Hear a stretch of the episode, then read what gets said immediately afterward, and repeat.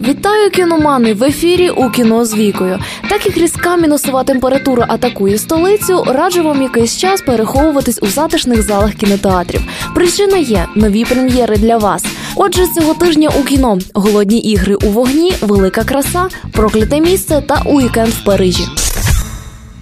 Голодні ігри у вогні. Хоча в книжковій сумеркоподібній серії голодних ігор другий роман є швидше проміжком між першою і третьою частиною, в кіновтіленні у вогні саме завдяки Лоуренса виглядає набагато більш цілісним, цікавим і серйозним фільмом ніж перша частина.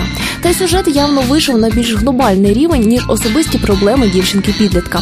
І хоча фільм закінчується на півслові, всім зрозуміло, що в третій частині повинна бути революція, любов і справедливість. Це безумовно ще не доросле кіно, але воно говорить про соціальне розчарування, критикує розкіш, паразитизм, капіталістичну економіку, індустрію розваг, шоу-бізнес, наступ держави на права людей та інше. А хіба є ще якийсь шанс поговорити зі школярами на ці теми, окрім як виставити їх в пригодницьку франшизу у кіно вже з 21 листопада? Велика краса. Номінант на Канську золоту пальмову гілку здається головним італійським фільмом року, проте таким не є. В Італії, як на фестивалях, так і в рамках національних премій, призи за фільми року роздавали зовсім іншим картинам. Однак саме велика краса сьогодні є кращою ілюстрацією того, що відбувається в італійському кіно.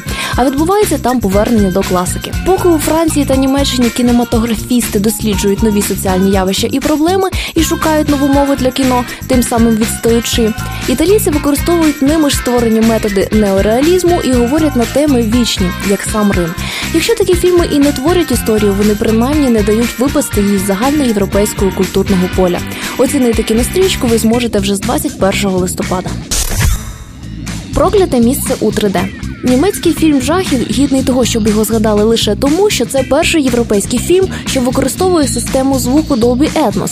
В Голлівуді нею користуються вже два роки, а також тому, що заснований на припущенні, що наукова програма дослідження атмосфери насправді секретна зброя американських мілітаристів, спрямована на забування людства шляхом електромагнітних випромінювань. Навіть дивно, що цей фільм зняли не в Росії. Втім, Росія стала першою країною після Німеччини, де його покажуть. Ну і ми не відстаємо на екранах України вже з 21 листопада. Уікенд в Парижі. Режисер Роджер Мішелл, найбільш відомий по Ноттінг Хілл, в новому столітті змінив і героїв, і настрій, але не змінив теми. Персонажі його фільму стають старшими, все більше бурчать і згадують, ніж роблять вчинки і дурості, але ні на хвилину не забувають про кохання. Герої уікенду їдуть в Париж, щоб відзначити 30-річчя шлюбу, і навіть знімають номер у тому ж самому готелі, де провели свій медовий місяць. Але чи то Париж зовсім вже не той, чи то вони самі постаріли, не помітивши, як пройшло життя, розсипалися мрії і виправилося почуття. Крім почуття смаку, Мішель загальну картину створює його давній співавтор, дотепний сценарист Ханів Курейші, а також виконавці головних ролей Джим Бродмент і Лінсей Дункан, роботи яких багато критиків називають гідною престижних премій. У кіно вже з 21 листопада. На цьому наш кіногляд завершується. З вами була Віка. Зустрінемось у кіно.